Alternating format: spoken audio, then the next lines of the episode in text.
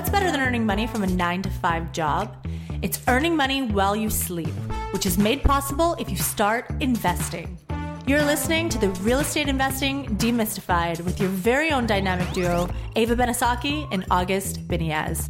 Tune in as we discuss everything real estate, both on the passive and active sides. We feature life changing stories of today's real estate leaders that will help build your own roadmap to success. This is a show that will lead you to diversified portfolio, a much bigger revenue, and a next level venture that brings you a smooth cash flow. Let's get this episode started.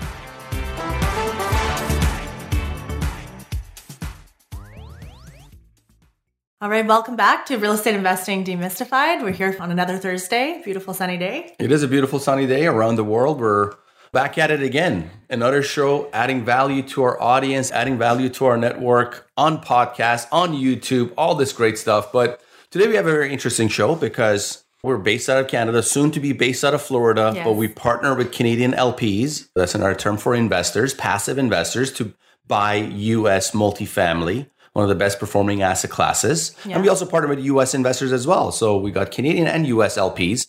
But the, one of the reasons we invest in the US is because of the tax advantages that exist in the US, like the 1031 exchange, you have depreciation, cost seg, bonus depreciation, many other benefits. There's also professional real estate status, which gives you another set of tax advantages. The US is made to be a tax It is. advantage country. and, unfortunately, Mm-hmm. the tax code here in Canada doesn't recognize the same tax codes that are across the borders in the US. Yeah, I mean, you're talking about as far as one of our Canadian LPs trying to utilize those tax Exactly. advantages Yes. that exist. Yeah, in that case, it doesn't, of course.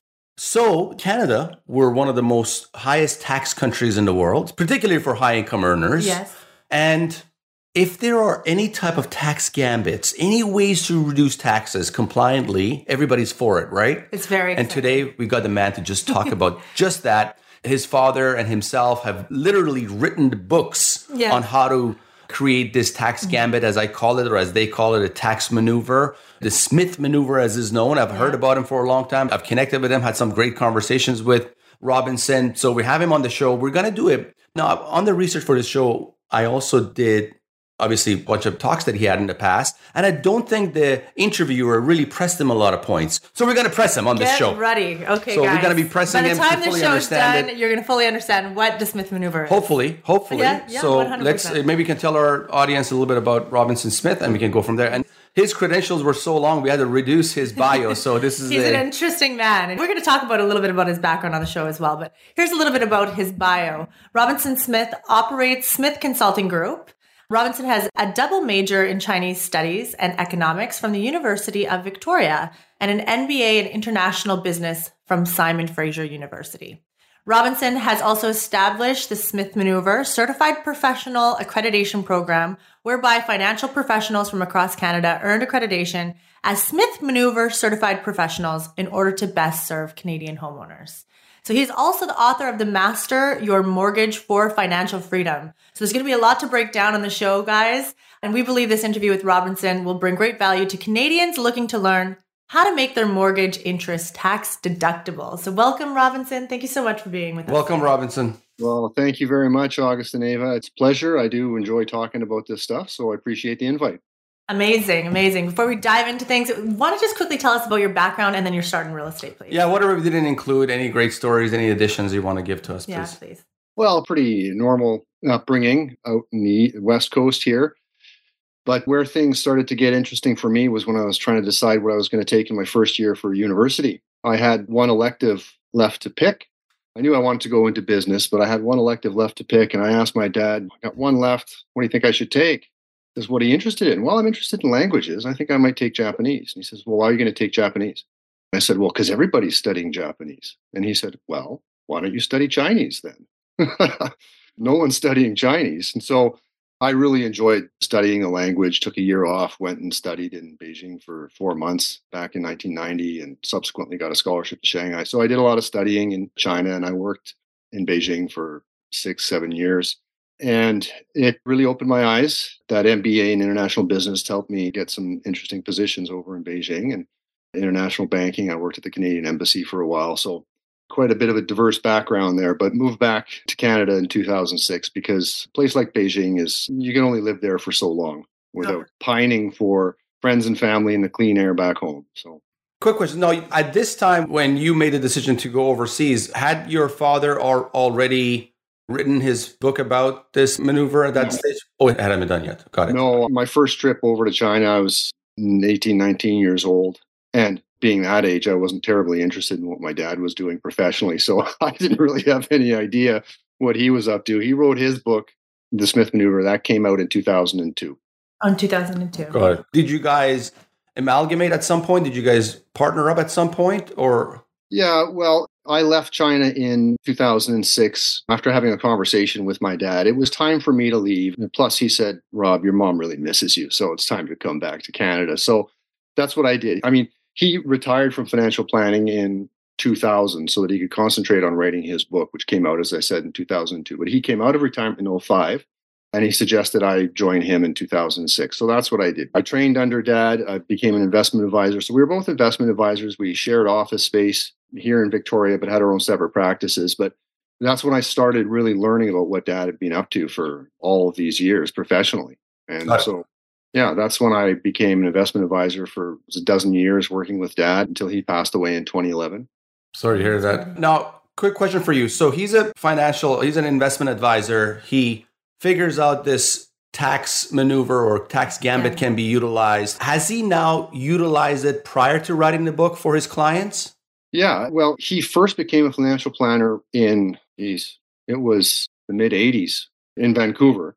And at that point, he read the Tax Act, and, and his primary interest when he became a financial planner was the fact that the Americans could deduct a good portion of their mortgage interest from their income, and we Canadians could not. Mm. And thinking that not terribly fair, he set about developing what he subsequently called the Smith maneuver, whereby a Canadian homeowner does have the ability to convert their mortgage from non deductible interest to tax deductible interest. So once that process begins, we're actually better off than our American cousins because here in Canada, based on the way the tax code is written, the way everybody is taking care of their mortgage, paying it off, we can't deduct the interest, but we get capital gains exemption when we sell the principal residence. In the States, they get to write off a good portion of their interest, but they do not get a capital gains exemption when they. Well, they do. It's just capped off at a certain number. Yeah. Yeah. There's, but there's these two differences in the tax codes. But now, once we Canadian homeowners are able to make our mortgage tax deductible, we get that benefit plus the capital gains exemption. Got it. Got it. So, is it fair to say he was utilizing this tax structure uh, prior to writing the book? He was utilizing the. Oh, yeah. Yeah, back in the mid 80s, he started putting his private clients into it for about 15 years before he retired to write the book. Got it.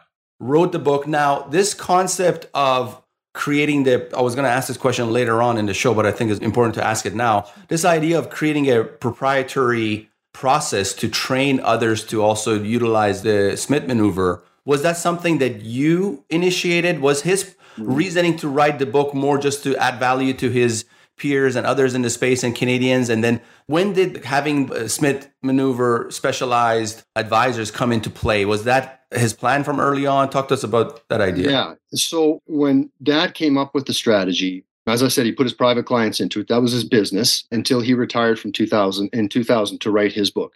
And he came out with that book. He was retired from advising. What he wanted was for every Canadian, what I want is for every Canadian homeowner to at least have the opportunity to say yes to the question Do you want to make your mortgage tax deductible? So he wanted the homeowning public to be very aware of the strategy, but at least know about it so they could look into it. And at that time, he wanted to make the professionals that could help these Canadians implement the strategy widely available. He came out with his book. He sold books by the cases to financial professionals, mortgage brokers, lots of books to Canadian homeowners. Now, when he came out of retirement in 2005, I joined him in 2006. We were both advisors. That's when we really started back in the industry hearing a lot of cases where Canadians would tell us that I was speaking with an investment advisor in Ontario, Saskatchewan, Nova Scotia, Calgary, whatever it is, and they were talking about the Smith maneuver. And here's what they said. And we'd be like, well, hold on a sec. That's not the Smith maneuver. And so there were a lot of people getting put into the Smith maneuver. So they thought, but it wasn't the Smith maneuver. It was either a little bit wrong or a lot wrong. Okay. And it's a case of it's not a hugely difficult concept, but there's backgrounds, moving parts to it, just like anything. Why don't we do that? Why don't we go ahead and ask the next question here? Yeah, Robinson, I was going to say, could you give us a crash course, a quick crash course on the Canadian mortgage interest tax and how the Smith maneuver could be used to reduce taxes? So basically, the Tax Act says when a Canadian borrows to consume, they cannot deduct the interest from their income. So if I borrow to buy a car, buy my wardrobe, go on vacation, if my mortgage statement, if I'm borrowing from the home or, or a personal line of credit, wherever it, wherever it comes from, that statement says I'm paying 6%, then that's, that's what I'm paying. It's not tax deductible. So that's expensive debt. Plus, I'm borrowing to consume. I'm borrowing to buy an item which is going to depreciate or disappear completely in value over time. So it's expensive. And the asset, quote unquote, that I purchase with this disappears. But the Tax Act also says if we Canadians borrow with a reasonable expectation of generating income, then we can deduct the interest. So if I borrow from my home, personal line of credit, wherever it is, if I borrow to buy an investment asset, stocks, bonds, mutual funds, REITs, MICs, ETFs, investment property, invest in my business, somebody else's business, then I can expect to receive income from that investment. I can deduct the interest. So I look at my statement, it says I'm paying 6% for that borrowing that I bought this investment with. But if I'm at, just for example, 50% marginal tax rate, then that only costs me 3% in reality because it's tax deductible. And so it's very, very inexpensive debt. Plus, I'm only getting the benefit of these tax deductions, which reduces the actual cost of that debt, because I'm buying an investment that I can expect to appreciate in value over time to improve my wealth. So when I borrow to consume, we call that wealth destruction. It's expensive and the asset disappears. When I borrow to invest, that's wealth creation because it's relatively cheap debt, plus the asset is going to grow over time. So when it comes to the Smith maneuver, dad took, a, when he read the Tax Act, a bunch of little pieces of different puzzles and put them together to develop this strategy. So the fundamental, the first step in all of this is to make sure I have the appropriate financing. Canadians will scrape together a down payment, they'll go to the bank, they'll get a mortgage, they'll buy their house a lot of times the type of mortgage that these Canadians have on their property is the wrong type. It doesn't allow us to access the equity as fast as we're creating it in order to pull funds out to invest. So when I make my mortgage payment with this traditional type of mortgage, a lot of it goes to interest. It's not tax deductible and a little bit reduces principal. But I can't access that principal. Say my mortgage payment pays down my mortgage by $1,000, that balance. I can't access that $1,000 of equity that I just created and I can't do anything with it. But if I have the right type of mortgage, and this is where Smith Maneuver certified professional mortgage brokers come into play, they look at my situation, they say, okay, based on what you got going on, here's the right type of readvanceable mortgage for you. Well, now I have the ability to access the equity as fast as I create it because the portion of my mortgage payment which reduces that principal balance on that mortgage is made available again on the line of credit. The mm-hmm. line of credit limit will increase dollar for dollar. So I can pull that $1,000 out and I can get it invested. And that is a very important point. Get it invested. Because a lot of Canadians will have a readvanceable mortgage. They don't know necessarily they do. They haven't been taught how to use it. And at the end of the month, they get their mortgage statement and says, Oh, I've got a line of credit. It says I've got a thousand dollars available. Well, geez, that's probably the amount of a monthly payment on a BMW 5 Series. Fantastic. Mm. And so they borrow to consume each and every month. They make a car payment, they go on vacation, they buy wardrobes. And all they're doing in this case is paying down expensive non deductible mortgage debt with the principal and interest payment each month and borrowing back interest only, non deductible debt to buy assets which depreciate and disappear in value. They're maintaining their total debt. It's all non deductible. It'll be non deductible forever, and the assets they're buying disappear. When I borrow to invest through the Smith maneuver in something that's going to generate income, I can deduct the interest. It's very inexpensive. That reduces my tax bill. I'm getting a tax refund at the end of the year that otherwise I wouldn't have received.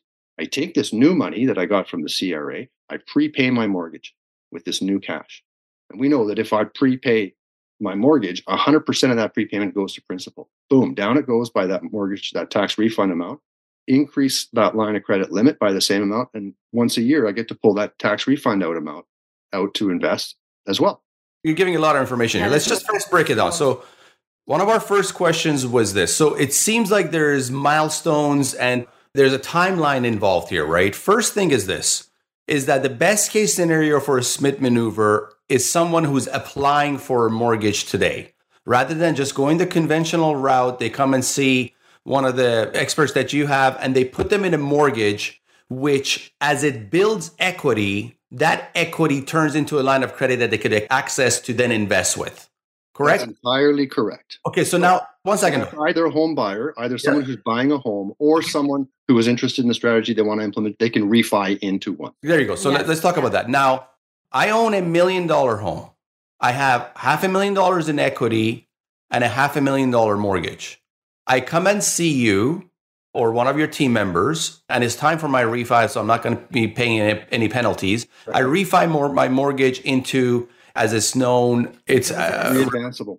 Readvanceable mortgage. Well, we have it here. Yeah. We go and do it a readvanceable mortgage, and now the half a million dollar in equity can be accessed as a line of credit, but only the interest payment on that line of credit that I've borrowed to invest in an income producing asset is a write off, not the mortgage I'm paying on the half a million dollar mortgage, correct?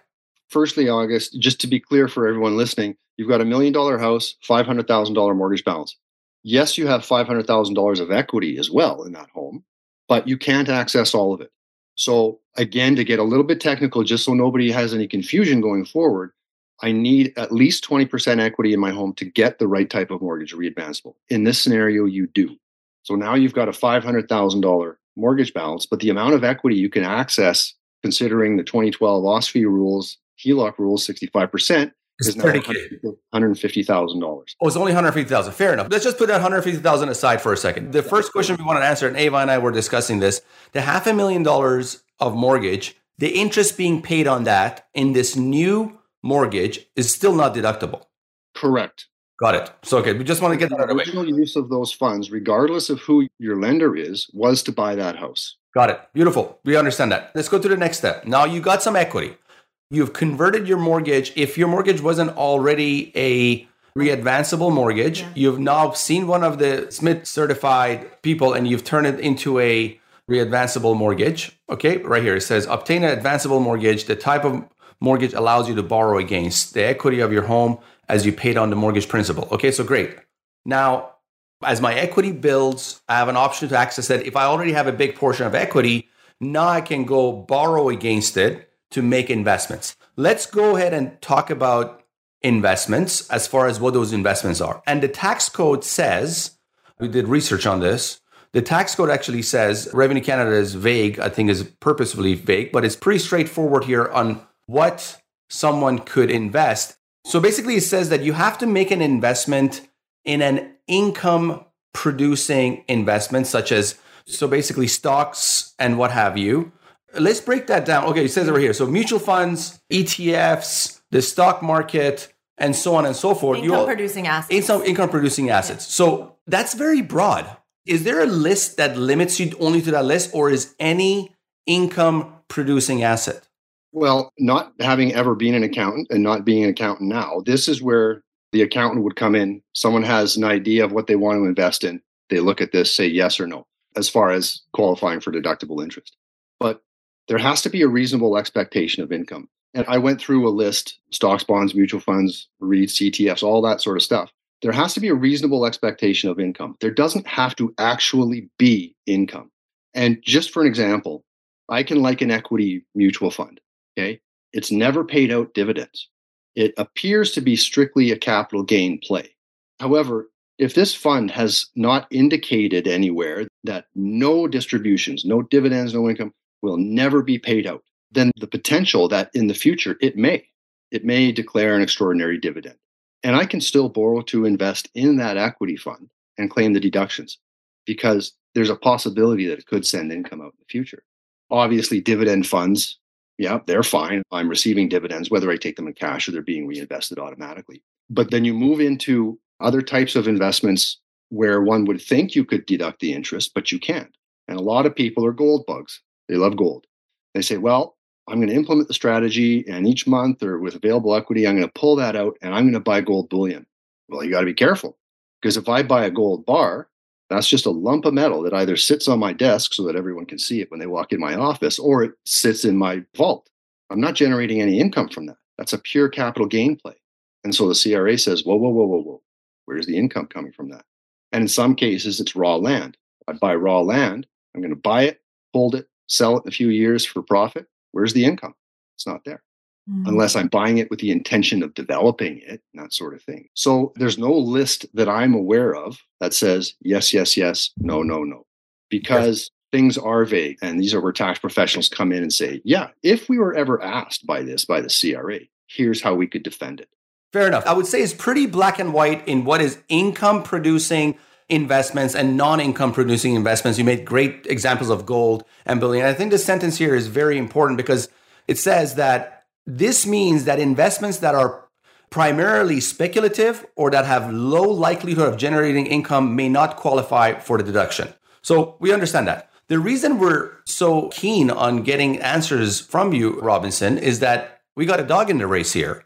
We create syndications. We also are launching a real estate fund, which are income producing type of investments. They have actually a high likelihood of producing income. And we want to know if our investors can use the Smith maneuver and invest in our syndications syndication is basically project specific funds where just create all the entities for one deal. They'd be investing in one deal. A fund is a basket of deals and they can kind of invest They have longer maturity, but they're both income producing because we buy income producing assets. And that's part of our offering documents and everything else. So that's where we're going with this kind of question as far as income producing or non income producing. So yeah, and uh-huh. to that, you know, I'm not familiar with the type of investment products you guys create. I have a vague idea but I haven't dug into it. Also, I don't have the professional qualification to say yes or no.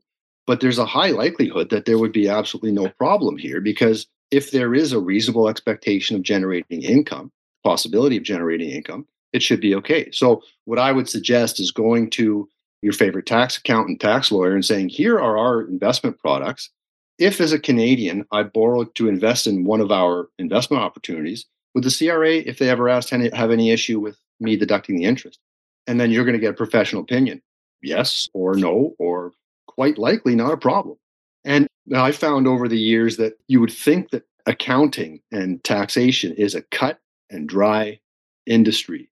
And you can talk to six different accountants about one item, and you're going to have a few different answers because it's not so cut and dry. And there are ways to defend if ever asked. Uh, and so it's quite interesting.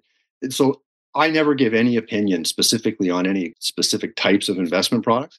Mm. But I think you'll find if you guys look into it that you get a tax opinion, it should be okay. And then obviously you're going to recommend to anybody considering your investment to talk to their own professional. Of course. But I don't see an issue from what I know. Uh, somewhat limited. I don't see a problem. From your description, I think it should be okay. Sure. And just to add on to that, as far as opinions when it comes to uh, CPAs and tax strategists, that's coming from them. You have multiple opinions, but coming also from the CRA, you have multiple opinions depending on the officer that you end up dealing with. Some get convinced about certain things, some don't, some have different views. So that is also on that side of things is also kind of very opinion. and that's that's across country, across Canada, and you can't avoid it. You get one CRA agent who thinks about something this way, another will think about yes. it that way.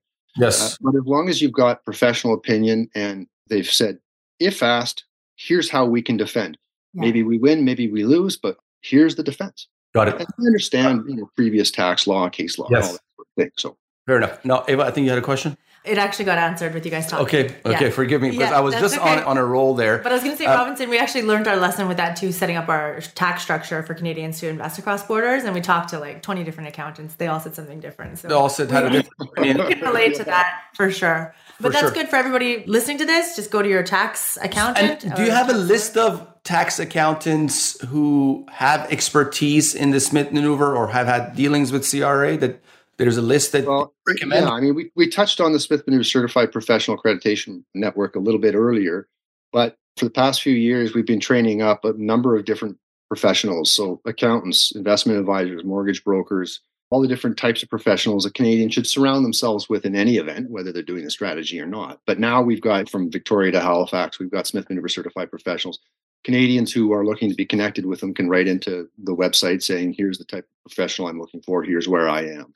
Now let's go over the actual kind of mechanics of when your team gets their hand on a file, right? So there's a client who is trying to buy a home, is aware of the Smith maneuver, comes and sees one of your team members or the certified people that can do the Smith maneuver. The person gets them a mortgage that is, what was it again? Readvanceable. Readvanceable mortgage. And now their equity keeps building or they can access extra equity they got. Well, if they just got a mortgage, there's no equity to access. It's just as well, it depends on how much the down payment is. Oh yeah, depends on how much down payment they, they decided to put up. So is it part of the strategy to put up more of a down payment to borrow against to then write that piece off or just does everybody is everybody's different right and this is someone will write into my website say i'm looking for a smith maneuver certified professional mortgage broker in vancouver okay we set them up this professional will discuss with the client how much do you have for a down payment how much could you get for a down payment do you have any investment properties what's your invest also all that sort of qualification stuff whether it's a purchase or a refi now when you ask, do you want more of a down payment or just enough to get into the product? The whole goal for a Canadian homeowner, firstly, should be, rightly so, to get rid of that expensive non deductible mortgage debt sooner. So the bigger a down payment I put, the less non deductible expensive debt I have to incur. Right? And the more my down payment is, the more immediately available access I have to credit that I can pull to invest. So but you're paying interest on your own money, though. Let's just do the example of million dollar house. You're sitting on a half a million dollars, the same example we used. So you have an option of either putting 350, getting 650 mortgage, and then start building your equity to use for the Smith maneuver. Or since you have access to half a million, you can put the whole half a million, borrow 150 out, pay interest on that, go and reinvest it to then write off the interest. Isn't doesn't it just make more sense take the 150k and invest it where you're planning to invest it?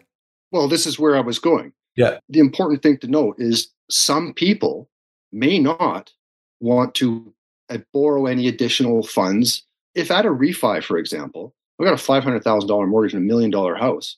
If I refi into the right type of property, I'm going to have significantly available equity that I can pull out to invest. I might not be the type of person that wants to do that. I've already got $500,000 of debt. I want to convert that to good debt via the Smith Maneuver process, but I don't want to take out an extra 150 and invest it. It's just who I am as an individual. I'm incurring ex- extra $150,000 worth of debt when I already have 500. So it depends on the on the person. Are they really investment oriented? Are they more conservative? That sort of thing. But if I have the ability to put a bigger down payment against my house and have a smaller non-deductible mortgage balance, that's what I'm going to do personally, because then I have immediately available equity I can put to work, get deductions on it, invest it, take advantage of compound growth. Plus, I've got a smaller non-deductible mortgage balance. The whole idea is to get rid of that as fast as possible. If I'm only putting down 20%, which is the minimum required, and I'm getting a big mortgage on my house, well, now it's going to take me longer to get rid of that debt because I'm starting off with more debt. So I'm going to put as much as I can down, smaller mortgage debt, immediately available equity, put that to work, start reducing my tax bill and, and taking advantage. Let's break this down a bit more because the, the advice of everyone that understands real estate is debt is really the superpower of real estate investing. Debt doesn't exist in equity investing. That's why real estate has beat the equities over the whatever it is last hundred years because of debt. So leveraging debt is always important in commercial or residential real estate. But you're saying that in this case scenario for Canadians, it actually makes more sense that, again, going on my million dollar home, that if somebody has a million dollar cash, they should buy the home cash, borrow against it, then go and invest it so they can write off that nominal interest rate they pay on whoever they borrowed from in the long term, does the math make sense there? Because the other option is the person just pulls that money out and goes and invests it directly and doesn't go through this process. I'm just wondering because it's just it's really the interest that gets written off against your income. So it also depends what kind of income you're making and what kind of if you got a T4 job or T1 type of income. It really depends on what type of income producer you are as well. Yeah, it, depends, right? it does depend on your marginal tax rate. The, the higher your marginal tax rate, the, the better your tax relief is. But the whole point here is if I'm going to have debt, do I want non deductible debt or do I want tax deductible debt? If I have the ability to buy my million dollar home with cash and then refinance that home and pull out and borrow to invest, that's what I'm going to consider rather than just a minimum down payment and have all this non deductible debt. Got it. Let's touch on that. So let's talk about deductible debt compared to non deductible debt. Does the type of mortgages your advisors have access to is going for a readvanceable mortgage going to increase the rates? Well, mortgages are mortgages. Lenders have different rates at any given time. Sometimes lenders want to get mortgages, sometimes they don't. No, no, no, I understand that. But I'm talking about particularly for readvanceable mortgages. Is going with a readvanceable mortgage at a higher cost than not talking about where the market is at. Is that a higher cost? No, it's not. Okay. Okay, so it makes more sense for somebody buying a home to increase their mortgage payment through a readvanceable mortgage because they can write it off. So it just obviously makes more sense, right? So if it's a nominal amount or if they can pay cash. So if somebody's got cash for that million dollar, is the advice to buy it cash and then get a mortgage on it? Like what would be the process there? Well, firstly, any advice given is going to be dependent on who this client is. And I understand what you folks do here at CPI and your goal and your focus. My goal and my focus is to make sure that Canadian homeowners, regardless of their interest, whether they like the stock market or or investment real estate, is that they understand they have the opportunity to minimize their non-deductible debt, maximize their tax deductible debt, and get invested with money that otherwise wouldn't exist simply by getting this structure in place on financing. Now, there's consideration here because we're looking at different rates. That the amortizing rate is going to be different than the interest only rate on that HELOC, right? And we've seen past few years 2% on the amortizing and a higher rate on the HELOC. Well, after factoring in tax deductibility on that HELOC side, does it make sense to replace tax deductible debt, to replace non deductible debt at a low rate with tax deductible debt at a high rate? And based on the marginal tax rate, what's your real rate? So maybe it makes sense, maybe it doesn't, to really aggressively pay down your non deductible debt at this particular time. Got it. You refinance into the type of mortgage that works. What are rates doing then? And this is the analysis that the professionals need to do.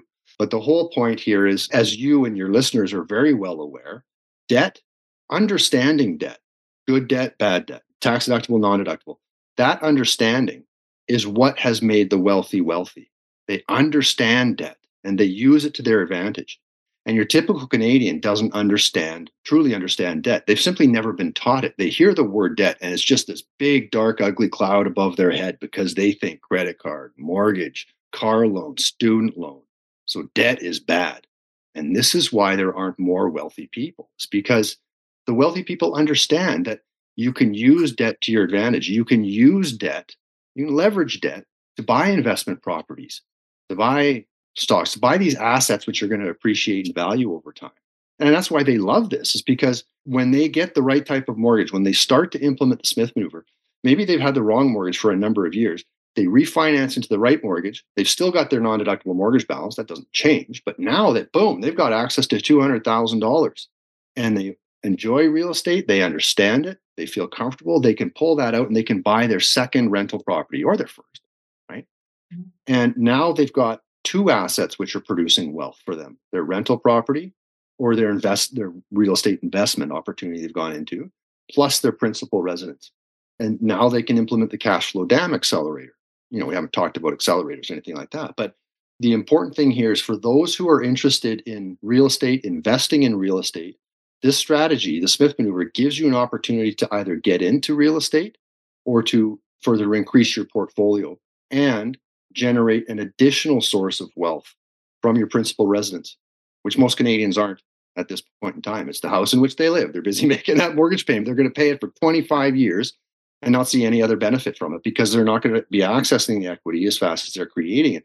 They're creating significant equity in their asset, right? When they're paying that mortgage down, their equity increases. They hit retirement. They've got a clear title house and they're living off a fixed income because for the past 25, 40 years, they haven't put their equity to work. It's earned them less than 0% due to inflation. And a lot of people know someone who's a senior citizen. They've got a clear title house. It's worth $1.1 million. They have to watch what they spend because all they've got is CPP and OAS. What's the advice to that person? What's the advice? Let's talk about both spectrum here, right? We'll talk about the senior citizen who's got a million dollar house paid off, and then we'll go over the new couple who want to buy a home who are, who are just going to scrape by to be able to make that 20% down payment. We'll talk about that later. But what's the advice to a senior who's got a million dollar home, clear title? Should they use the Smith maneuver, pull money out and invest it? That's not the Smith maneuver. Okay. The Smith maneuver, and this is important to understand, the Smith maneuver is a debt conversion strategy. Okay. If I have a mortgage or if I have to get a mortgage for my principal residence is non-deductible. It allows us to convert that from non-deductible to deductible. If I look at anyone who's clear title, and I see this a lot, 40% of homes in Vancouver are clear title, like close to hey, hey, on, hey Reddit or whatever, Yeah. right? I'm clear title. I want to implement the Smith maneuver.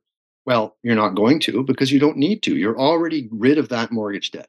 If you want to borrow, go slap a HELOC against your clear title house and pull that out to invest. That's straight leverage investing. That's not the Smith maneuver because there's no debt to convert.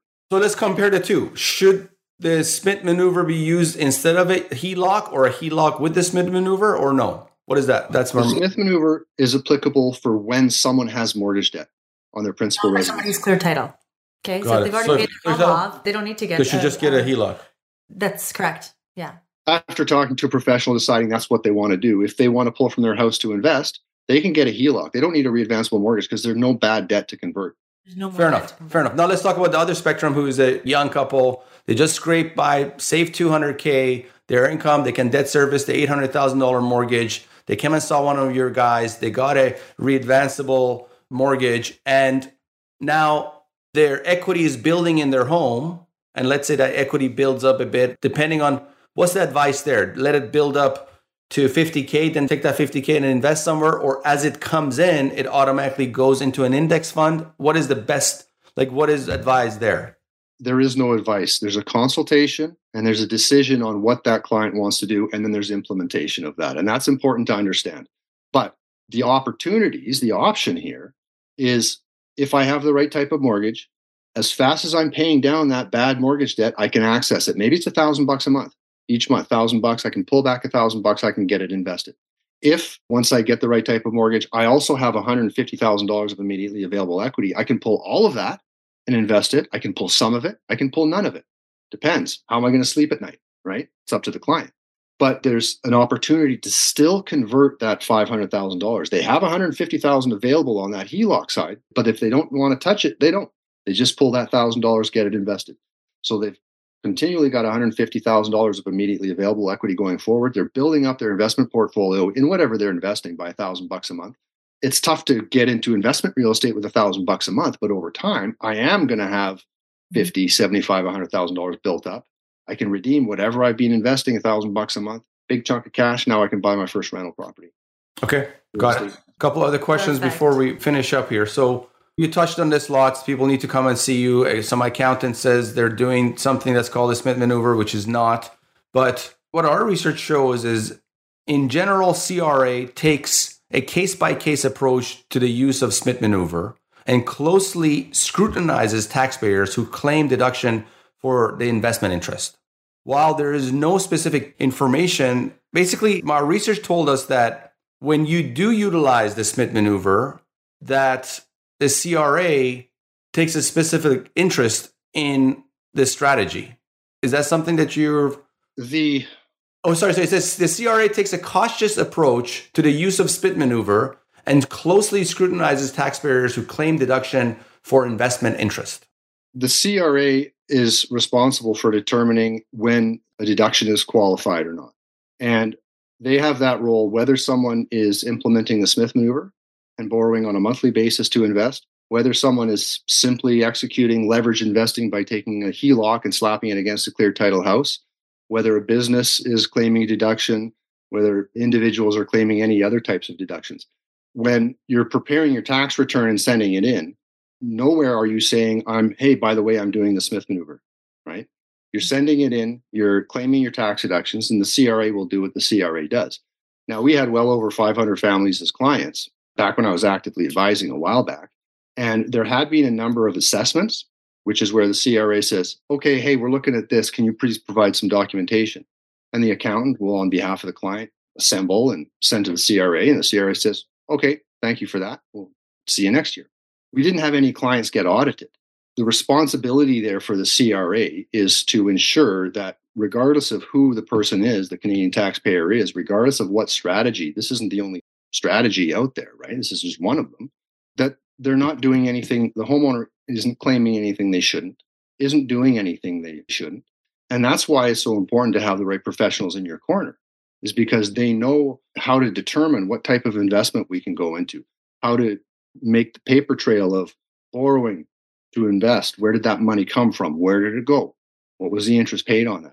And a lot of mistakes that some people will make is they've got the mortgage and they've got the HELOC and there's deductible debt on it, but they also pull money out to make a car down payment on a car. So now we've got this HELOC, which has both tax deductible debt from the process and non deductible debt, which is borrowed to consume.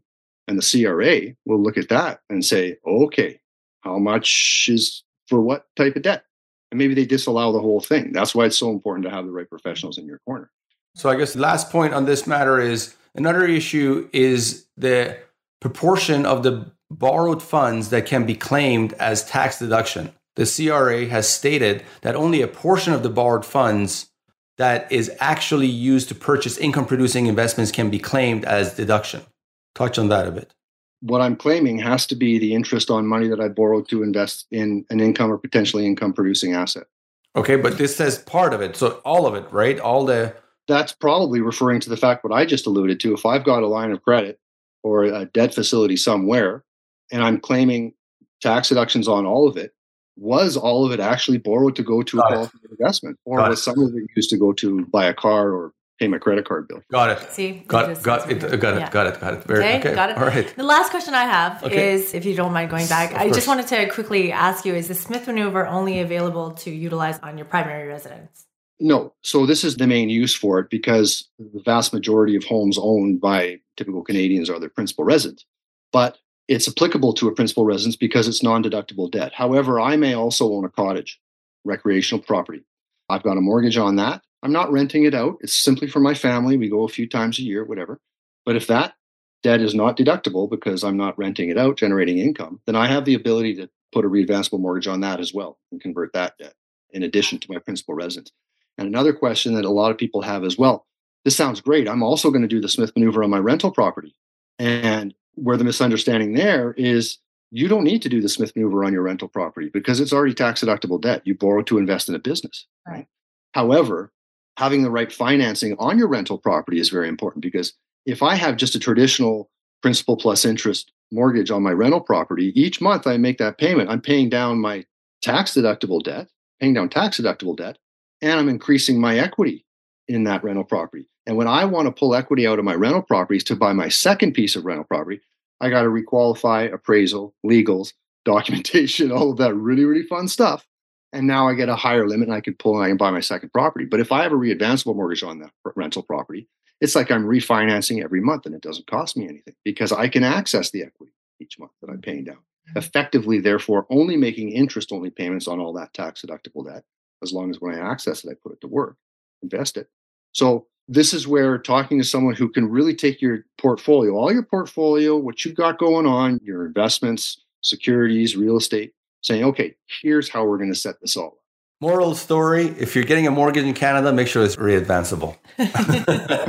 They're very flexible. However, it can also do some damage to people who aren't using them effectively.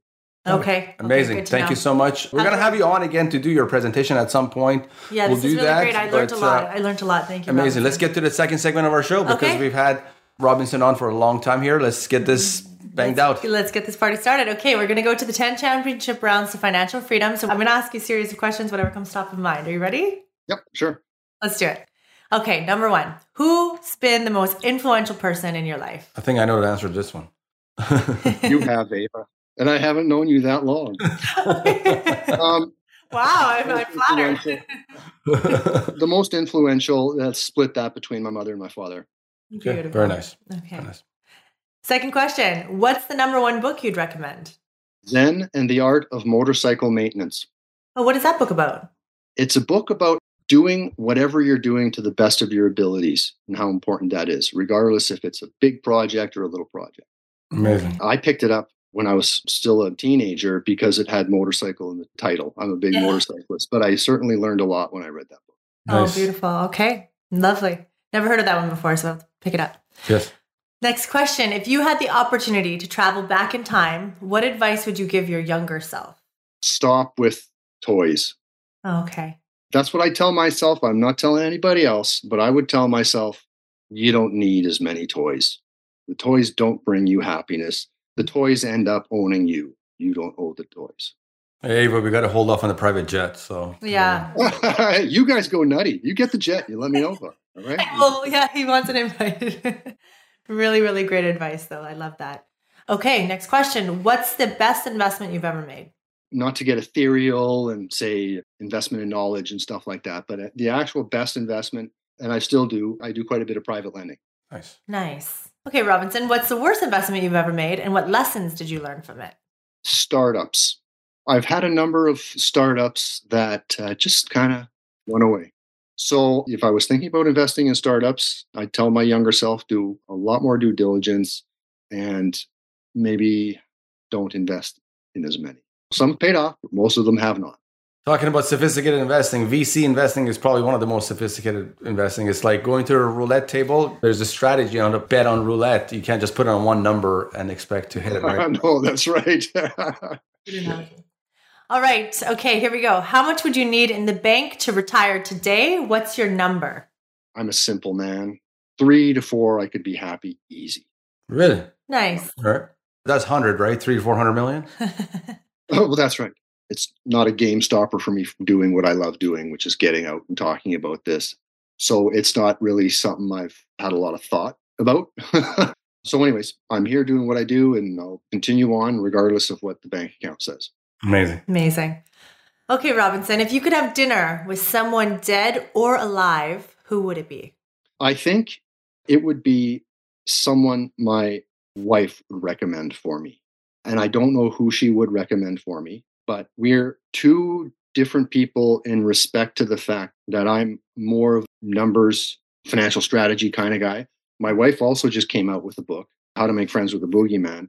And it's about dealing with one's life on a more emotional, spiritual level. And she's been teaching me a lot about that. And she has been taught about that from others, whether these people taught her, they're deceased and taught her in their writings or whatever the case may be. Mm. So I would let her decide so that she could continue to help me grow from that perspective rather than the financial financially focused one that I have been naturally.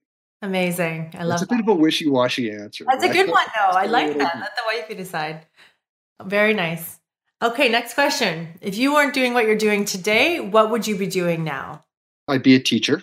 I don't know, young kids, university, I don't know. I've always wanted to be a teacher. I enjoy being in front of people, whether it's a classroom or up on stage. And I believe that if one has knowledge, that they've got a certain duty to relay that to others. And yeah, I do enjoy the teaching role. Well, you have the patience to do that because I, we pressed you a long time and you stayed in character and you stayed and you responded so perfectly. And I, I would say one of the best explainers. So yeah, I, I- Definitely. that's you, you would do. And I, yeah, I'm looking forward to doing a, an event with you folks where I can get the PowerPoint out and go through the steps and really get into the nuts of it all. Absolutely. Definitely. Okay, next question. My favorite one is book smarts or street smarts? Street smarts. Street smarts. There you Alright. go. Okay. And now, what you were leaning towards with that question, I don't know, but I guess that's part of the intrigue. Why Yeah. does one person decide the one? Yeah. As far as would I rather be street smart or book smart? I'd rather be street smart and then work towards being book smart. Most of the guests on our show are academics, scholars, experts, and highly and well educated. And the answer seems to be 98% street smarts. street smart. So that's the interesting part about it, really. You know, Yeah, experience. Well, I'm, I'm going to change my answer then to the other 2%. Oh. All right, last question, Robinson. If you had a million dollars in cash and you had to make one investment today, what would it be? I would go into a private loan. A private loan. Nice. Nice. Who's it's, mentioned? it's oddly enough, if I had to do something quick, that's probably what I would have done as well. Yeah, right on. All right, Okay, amazing. love it. Go ahead. Robinson, just quickly tell everybody what's the best way that they can reach you. Yeah, through the website, smithman.net, S M I T H M A N dot net. So lots of information there. I can be reached through there. We've got the book. So that's where you go. Awesome. And one more thing, We'll let's go back show up here. I just wanted to master your mortgage for financial freedom. We're going to actually include the link in the show notes below, everybody. So if you want to get this book, make sure that you I click think it's that on the website too, anyways. Yeah, Great. Thank you so much, Robinson. Really appreciate Yeah. your time. Thanks for being with us, sharing your knowledge and wisdom with us. And I'm sure a lot of people got value from this. Yeah, thanks for your time, Robinson. Absolutely. Much appreciated.